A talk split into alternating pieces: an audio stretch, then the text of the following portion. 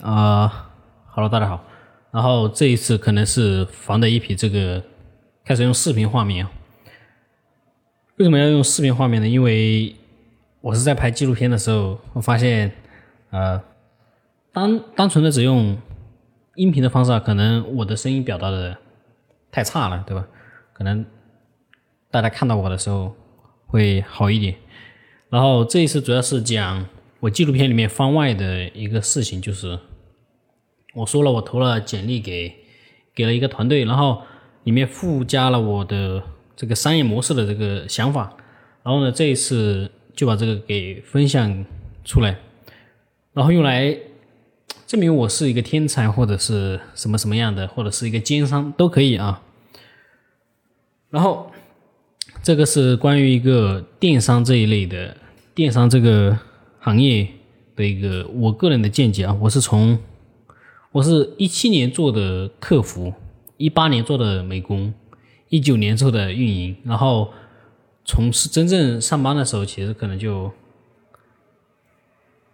三年或者一九年、二零年我上了班，二二年我也。二二年我没上班，一九二零二一可能上了一共做了三年电商啊，对吧？做运营这一块做了三年，加上呃客服跟美工的话，总共是五年。然后喝点酒啊，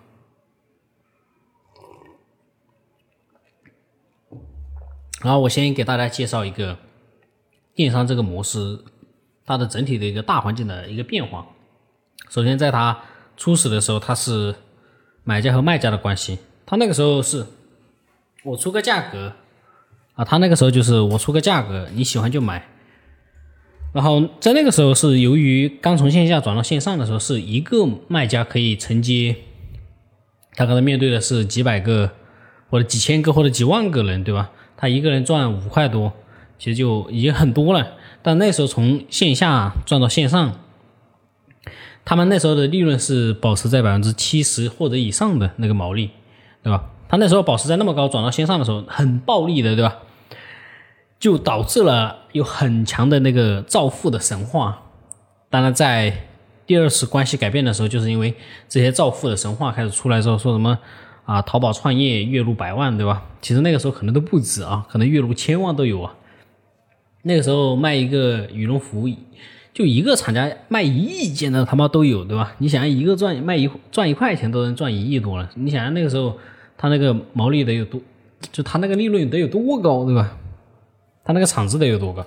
然后那个造富神话出来之后呢，就开始有那个更多的人去加入到那个行业。我那时候也是听过这一个，当时是在也想做自媒体，然后也在做电商。最终在电商和自媒体这两个中间呢，我选择的是电商。那时候是在一八年的时候，我那时候在做美工，因为我觉得电商这一块可能离钱更近嘛。他那时候自媒体其实变现的方式很少啊，那时候主要是写公众号。当时由于啊，我当时也没有什么内容输出啊，所以当时也就选择了电商。然后在第三次买家和卖家的关系改变的时候呢，就是。淘宝和京东本来那时候处于他们两个在竞争的时候，其实没什么太大问题，大家都比较平衡嘛。淘宝你可能做的没那么高端，你可能慢慢去侵蚀京东的市场，然后京东做高端的也没打算去做大量抢占淘宝那种呃个性化的产品的一个市场，所以基本上双方不相不相互侵犯。然后离谱的就来了啊，离谱就是因为在电商这个行业里面，它是需要刷基础的那个评价的，对吧？如果你一点评价都没有，买家是不会看你的，淘宝也不会给你展现，所以就是你需要去刷单，刷单的时候，你需要去送礼品，对吧？你需要有真实的快递号，然后那些东西怎么送呢？你要去自己进货，这个时候呢，一个重要的角色就出现了，拼多多。它那个拼多多，它出现了个什么问题？它就是给淘宝卖家去提供刷单送的那个东西，你说我给你送，我给你送，然后他就是凭借着淘宝刷单这个。东西一开始抢占了一部分，一开始获得了一部分用户，而且是忠实用户啊！就是我在你这买一袋洗衣粉，买那种最便宜、最便宜的洗衣粉，拼多多你帮我发出去，发出去之后，我可以给你快递单号，对吧？然后他填到那个淘宝快递单号里面，就刷单的成本，那当时是极低极低的，也是拼多多的一批种子用户之一。然后拼多多后面起来之后，他就想着要去抢占啊老大哥、老二 的市场了。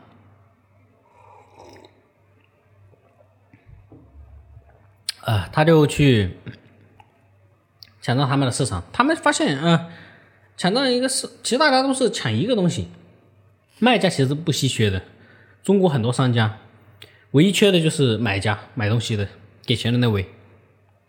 大家都在抢。然后你知道拼多多最近由于呃他们那个退款门事件啊，对吧？很多东西退款、恶意退款那一种出现了，他是特别倾向于买家的，所以。其实后面我也转用拼多多了，因为他确实对买家很好。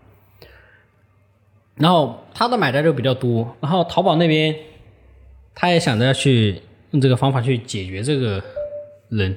他想的最有效的方法就是去，也是去降低东西嘛，对吧？其实最主要的还是价格。淘宝那个价格其实当时是没有拼多多那么低的。然后淘宝如果想要去跟上拼多多那种价格战，他就必须去压榨。商家的利润，对吧？他可能直接给补贴，让淘宝选择了一个更隐蔽的方式啊。他就是我给你提供很多很多的工具，对吧？打折的工具，所有的工具都提供给你，降低所有人的上手门槛，对吧？就像你我现在这样的普通人，随随便便也可以去淘宝上开个店。以前的话需要调整关键词，对吧？呃，SKU，然后图片拍摄、设计、排版，然后它的。话术这些东西都需要去调整去设计的，但是现在其实已经改变了。淘宝把这些东西都简化掉之后，其实你一个人也可以去做这件事情，就导致卖家开始变多了嘛。那双方不平衡之后，对吧？我十个卖家，对吧？我十个卖东西的抢一个买东西的，那我要卖给你，那我就降更低的价格呗。就淘宝用这种方式去压低了这个价格，让淘宝的整体。利润又下降了一个档次，对吧？商家的利润下降一个档次，但他又给不了淘宝商家的量，那淘宝的商家又开始转到拼多多那边去。总之就是这样子一个模式。到后面，再到第四次改变的时候，其实就是有一部分买家，因为他一开始雇了美工啊、客服啊，然后运营啊、仓储啊，租了仓库啊，租了办公场地啊，和那个工厂签了协议啊，一些东西。就导致他不能一下子放弃转行到其他地方，虽然他利润低，他也不能那样做。那他就选择一个什么样的方式呢？对吧？比如说，如果一个卖一个玩具的话，我要去卖儿童玩具，对吧？但是那个我现在是一个奸商啊，没错，我是一个奸商，我需要去卖一个玩具，那我怎么去把这个玩具给卖出去呢？价格已经这么低了，对吧？我还要赚钱，我还要吃饭呢，那么我就把那个玩具的那个塑料的质量就降低呗，对吧？可能用那种不太好的那个塑料玩具，然后你降，然后第二个商家同样的一个产品，他也去降，啊，那最终那个一开始那个塑胶可塑料可能是不能闻，不能咬啊，一开始可能是不能咬，那出去那个玩具不能去咬，那里面可能有毒，然后第二个就是可能闻他妈都有毒，所以这种是一个很劣质的一个东西啊，就这个。反正就是最后商家的利润压得很低很低很低，也是我做电商遇到最强大的呃，可能最最恶心的一个问题啊！就很多人其实没什么办法去解决，我当然我也没有什么太大方法去解决。后面在没有做电商之，就是没有去上班之后，我就开始思考自己如果去继续去做电商，能不能去改变这件事情，就想去想出了后来的一个商业模式。当然，他可能不太认可啊，但是我觉得至少可以给大家提供一个思路，如何去解决这个问题。好，那回到电商的一个比较基础的一个问题啊，电商什么是电商？其实就是一个卖东西的，只不过是用了互联网这个东西，但它的核心逻辑还是没变嘛。我售价减掉成本，那就是我的利润，是吧？那我只需要去提升这几个，提升我的售价。就能提升我的利润，降低我的成本也能提升我的利润，对吧？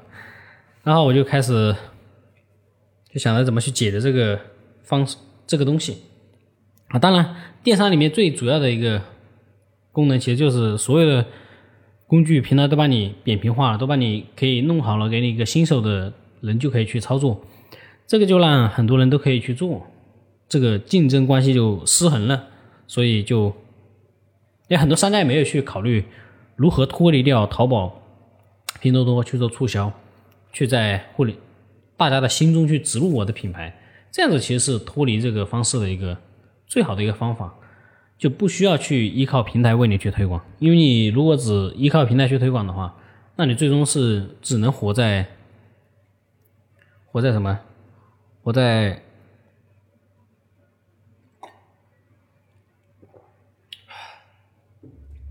最终是只能活在平台里面的。你脱离了平台，你就活不了。如果平台开始呈现下降的一个趋势的话，那你其实也是会跟着下降的。所以呢？这个最好的方式就是脱离平台，对吧？也很多人去搞那种类似于就是引流到微信里面去，说啊，你加我微信对吧？我送你东西，其实这也是一种方法，但是那种效率其实不是太高啊。真正一个牛逼的方法其实就是，比如说我要去买手机，对吧？买手机如果要买苹果的话，对吧？那我可以不去淘宝，对吧？我可以去 App Store，对吧？不是，可以去苹果商店，对吧？苹果的官方网页官网去下单。可以去拼多多，可以去京东，对吧？我是追寻苹果的，不是追寻你淘宝的。但现在很多商家是用户先搜到淘宝，再从淘宝再搜到我，对吧？这其实已已经过滤了一遍。你不能把握自己的流量入口，其实就很难去脱离这个东西啊。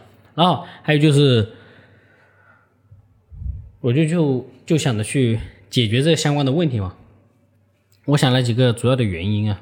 就主要原因就是，因为消费者他并不会区分，大部分消费者不会区分这个产品的好坏，但是他们是怎么区分啊？我怎么这么讲的？他是他们是怎么区分的？他们是通过淘宝的评价那种评分去呃区分这个产品是好是坏。如果差评过多的话，他就可能会选择不买了。所以。刷评价是一个促进转化的一个方法，但这个用的太极端了啊，也不是一个合理的竞争手段。然后，那你要么去改变消费者的那个消费价值观，让他们去了解这个产品什么样的好产品，什么样是坏产品。但这个不太现实啊，因为我可能要买拖鞋、电脑、显卡、显示器、摄像机、鼠标、键盘，对吧？我不可能每个都去了解，太麻烦了。那就只有去解决我们作为一个商家自身的问题。第一个就是利润太低了，太低了。现在的利润可能已经到了一个非常非常低的一个阶段啊，可能平均它的毛利率能到百分之三十或者以下。你要想到百分之三十，你还要去请人工、客服、美工这些，很很花钱的。而且他们固定在公司里面一个月就是多少钱多少钱，你卖不卖和他们没关系，他们就是需要那么多钱去养着，所以一定要成本要低一点，或者说毛利要高一点，是吧？成本一定要低，毛利一定要高。然后第二，不能被人轻易的模仿，像呃像什么东西呢？如果要买一个麦克风，如果你这个麦克风。一下就能被人模仿的话，那永远会有人去压低你的价格，因为淘宝上面啊，这个竞争价格其实已经很激烈了，上手门槛也很简单。如果他家是做麦克风的，对吧？他从他家里面直接拿一个出来卖，他可能直接以平价的去卖就好了。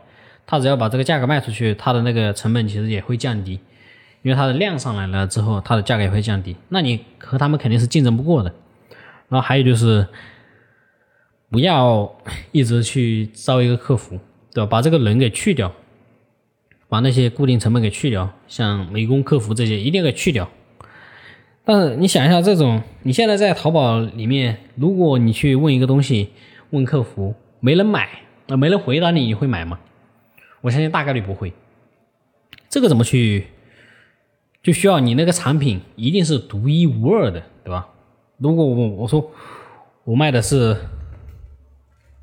卖的是啊，这个，这个，这个卡片，对吧？卖了房点点的卡片。如果我卖房点点卡片呢，会不会会不会他的受众会？如果我不回他，他会不会买呢？他肯定会买，因为只有我卖，对吧？他一定会找我来买，他不会去找其他人去买，只有我卖，只有这个方法去解决。那一定要去找那种独一无二，然后毛利高，对吧？不能被人模仿的东西去卖。然后我就去，啊，我想了很多东西啊，最终我说一下结果。最终我是看到了泡泡玛特他们的那个娃娃，五十九块钱一个。我纪录片里面应该会有那个，我这次出镜了。我是个天才，那个纪录片啊，那个我是把那个娃娃是拿出来了，五十九块钱一个，它真的卖的很很贵，对吧？然后我去看了一下他们的官网那个啊，他们的那个二零二二年的年度财报，毛利呢其实是有百分之五十八点一啊，这个很高了啊。对于电商来说，电商其实你说实话。五十多块钱的东西，你的毛利差不多在百分之三十吧，甚至要更低。你拼多多可能连百分之二十都过不了。然后拼多多那个纯利润，你可能你 到百分之三或者到百分之五左右那个毛利啊啊那个纯利润啊，它的毛利可能连百分之二十都不到。然后这其中里面要负担售后、人工、仓储、工厂，然后还有还有什么人员这些一大笔的开支。都要在那百分之二十里面去扣，然后剩下的才是你的利润。我其实我觉得有时候那些电商老板其实很辛苦啊，对吧？很辛苦的，赚的那么那么低毛利的，卖的那么低毛利的一个产品，然后要养活这么多东西，对吧？养活房东，养活税务局，是吧？养活养活呃美工人员、客服、前台，呃。还有什么奇奇啊，电脑这些七七八八的，反正很多，对吧？哦，当时我想着就是泡玛特这个利润高，那可以从他这个上面去找，对吧？怎么去解决成本高、容易被人模仿啊？需要多多人一起去里面去做这件事情。然后想着泡玛特应该哎还不错，对吧？我就去买了他的玩具，然后去看了他那个财报，然后研究了一下。我觉得可以这样做啊，但是泡泡玛特他的那个创始人两个名字，但我不记得他是谁了，因为这个有一段时间了，有差不多五六个月了啊。他那个创始人他说了他们的那个核心竞争力嘛，是吧？我们是以设计师驱动为消费者服务的，然后消费者是冲着那个设计师去买那个娃娃。那么我当时就想着，就我肯定一次不能去找一个人去签十年，对吧？因为我是想着一个人去创业，那我不可能找一个人签十年的合同，那他妈我都没有可以养活自己很过得很舒服的那个状态，那我怎么可能去签一个这么久的一个合同呢？那想着不行，不能这样做，那我就要去找其他的那个。类似于设计师独一无二的存在，哎，你还别说，对吧？中国其实有很大一部分群体是 叫什么创作者，他们其实创作那个东西就是啊创，比如说创作视频吧，他们其实养活不了自己，包括他们的商单啊，对吧？然后他们流量推广其实都养活不了自己，那么就有了我的可乘之机，那我就可以为他们去提供这个服务，然后让他们来享受这个服务，然后我去赚他们的钱。他们是独一无二的，通过他们的影响力去赚钱，然后他们还可以去为我们去做推广，然后还有就是一个人就可以做，就我可能一个人我就可以做了，我不需要去天天去坐班，坐班太累了，或者说坐班效率太低了。如果你一个人去坐班的话，会 因为要两班倒，两班倒之后。你可不可能一个人嘛？你一个人你也顶不住啊！当然，我之前我自己试过，对吧？早上七点到晚上十一点，太累了。三百六十五天全天无休，你说得有多累？然后你不能去找一个坐班的，然后环节不能太多，反正你一个人就能搞得定，对吧？所有的东西全部要集集合在一个地方，在一个环节之内。然后就是比如说这两天我就打包发货，对吧？前面两天我就专门回回他们的信息，后面两天就专门发货，然后后面十多天就专门处理他们的售后这一类。然后还有一个要求就是资金一定一定要低。然后最终啊，最终到时候会把这个图片贴上去啊，这个商业模式的这个最终的这个想法就是现在呈现在你们屏幕中间的这个模式图了。当然，这个已经写的很详细了啊。它包括每一步出现的哪些人都全部都列出来了。其实你只要能看这个图，基本上看懂了，基本上就能理解我所说的那个商业模式。不仅毛利高、利润高，无法被啊无法轻易被复制。然后还有就是一个人就可以创业就去做，然后然后还有什么？那我一定要看一下啊，资金要求特别低。没错，就这就是我想的一个商业模式，所以兜兜转转讲了这么多，总算要开始我们进入进入我们的这个正题了。首先啊，我们先看一下，它分了一排啊，一行、两行、三行，它分了三行去做这个区分，然后还有一排、两排、三排，后面我就会用这个方式去啊，就第一行第几个，第二行第几个，对吧？现在是第一行有两个，第三行。啊，第二行有三个，第三行有两个，然后，然后我们先按照这个简单的介绍一下第一行。第一行是就两个重要的角色，一个是内容创作者，还有一个是粉丝。然后第二行就是给盲盒设计盲盒周边的一个地方，或者是人，或者是外包都行。然后中间第二行第二个就是我们自己。我要去赚钱的这个人，对吧？从事中间从事什么工作？然后到第三个，第二行第三个就是我们的类似于一个仓库或者说发货这一块，因为后面做大了可能会有这些东西，所以先把它区分好，就是一个从属的关系啊，就是一个我们的商品。然后第三个第三行啊，其实这个就是公司整公司的整体，然后还有一个就是手办的制造商。因为设计出了盲盒之后，我们丢给手办制造商。然后现在让我们按照这个顺序来看一下，我的这个顺序思路是怎么样的？第一个就是我们提供制作周边盲盒这个服务，给到创作者，跟他们讲清楚这个盲盒的这个概念啊，一定要跟他们讲清楚啊，因为不然他们有回他们是要去收割粉丝，他们不愿意去做这个事情。这个不是收割粉丝，什么叫智商税呢？智商税就是。一个卖五块的东西，我卖你五十块，对吧？这个叫智商税。这种限定的产品，其实我更愿意称之为它为支持这个粉丝支持他这个创作者的一个地方，类似于打赏吧。而且你还能拿到实际的东西。然后第一个先给他们提供这个东西，然后他们觉得不错的话，他们要付一部分定金给我们。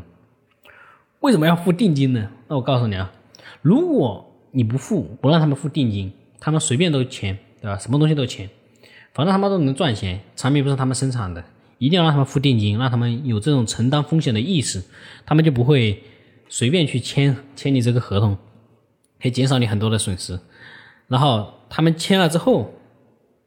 当然，我们可以用其他的方式跟他们去讲解嘛，对吧？比如说多少钱分你的这个模式，如果你全款出的话，到时候我们只收百分之十的服务费，其他里面卖的所有的东西都给你去赚钱，这样的一个模式。如果他全出的话，如果他不出或者只出三分之一的话，那我们可能会分他一部分，对吧？可能会分他们百分之十，对吧？就让他们赚百分之十，就大概是这个意思，大概是这个意思，然后。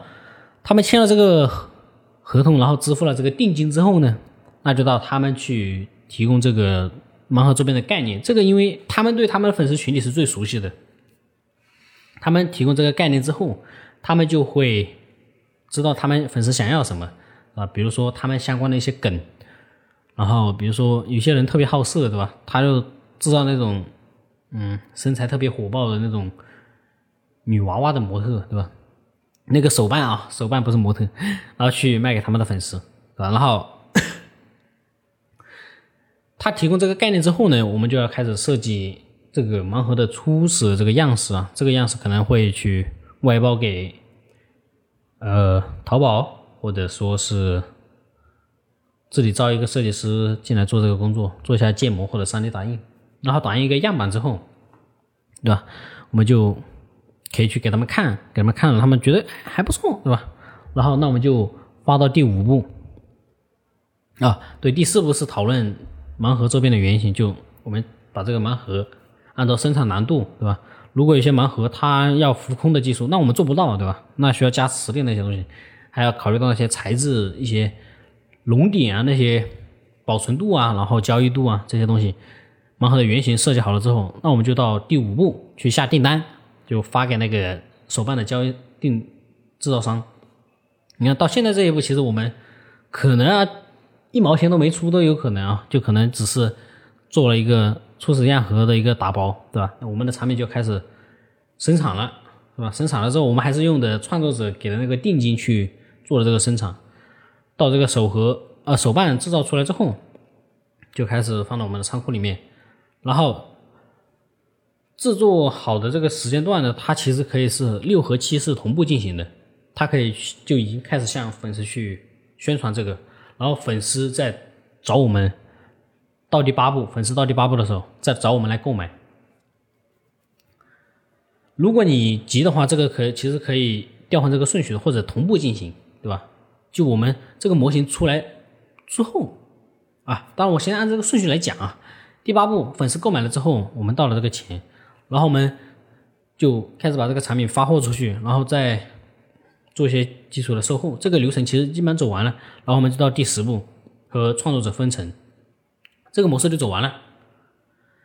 第一，我再重新捋一下这个：第一，给粉丝提供周边；第二，他付定金给我们；第三，我们让他提供这个梗的文化，然后我们去商讨怎么去制作，然后制作之后给他看了之后，第五步，我们去手办的制造商那里去下订单拿货，然后他去做宣传，然后我们这个手办在制作之后，他们去做宣传，到第八步粉丝购买，第九步。就发货，第十步就是和他去分红，这个其实你可以去调整啊。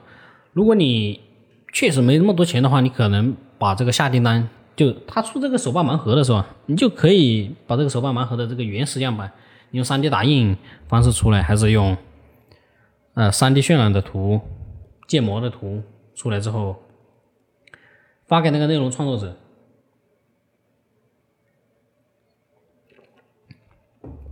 让他来先跟他消费者去沟通一下，开个预售，对吧？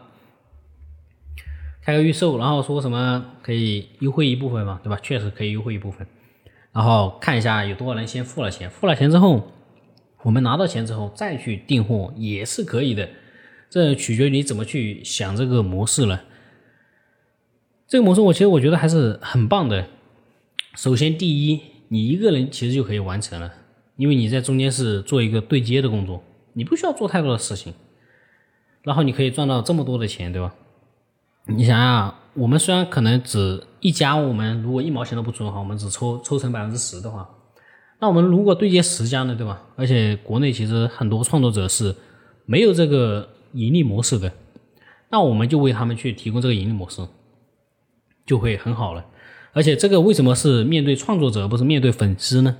因为直接面对粉丝的话，那你就要承担所有的成本，所以你一定要去面对创作者，这样子可以让他们和我们一起来分担这个风险，而且让他们会更加的负责这件事情，然后可以说拉他们入水了，对吧？捆绑他们，他们也不会去做什么歪门邪道的东西，说什么卖这个产品不好。我们一开始会给他这个模型去看的，然后这里面还有你啊，反正还有很多了。还有很多，当然这不是一个完整的，其实这个不是一个完整可以就是直接按照这个理想化的状态去实行的，一定不是的，一定需要你去解决其中的问题。如果你有能力的话，你可以自己去解决里面的问题。我相信这应该是一个不错的盈利的模式吧。当然，这个模式是我在二零二二年啊年中左右的时候，我其实就有这个想法了。只不过现在到现在的时候，会已经有 B 站的很多人去停更了，因为他们缺少了粉丝的支持。这个就是粉丝支持的一个部分吧。当然，这也有一些缺点。它那个缺点主要就是，它如果单从粉丝支持的角度来说的话，有蚊子。他如果单从粉丝支持的这个角度来说的话，他如果直接打赏的话，平台也会抽成，抽成可能也大概是这个，我不知道多比例是多少啊。反正这个盲盒的比例是百分之三十，全网都可以自己去做。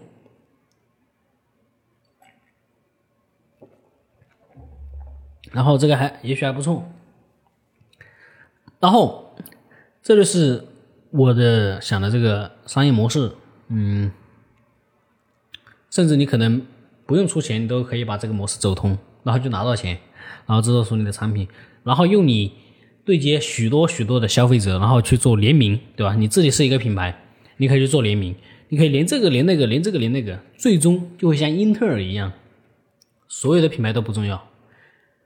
我们才是最终的那个品牌，所以这是最后的一个牛逼的一个品牌，就是它就已经从一个粉丝附加价值去提升到类似于高消费品的那个，类似于奢侈品定位这一块，就从基础的粉丝原型积累的附加价值提升到奢侈品这一块模式。反正我觉得这个还是不错的。当然，因为这个我其实蛮久没玩上这个。模式了，还有很多问题啊，包括我去联系了工厂，然后去聊了一下这块，嗯，中间遇到很多问题，反正这就是我说的，就我就说这么多吧，然后希望什么希望啊？这次是番外篇啊，这一次我只说最后一个最后一句话，我是一个天才，然后 over，拜拜。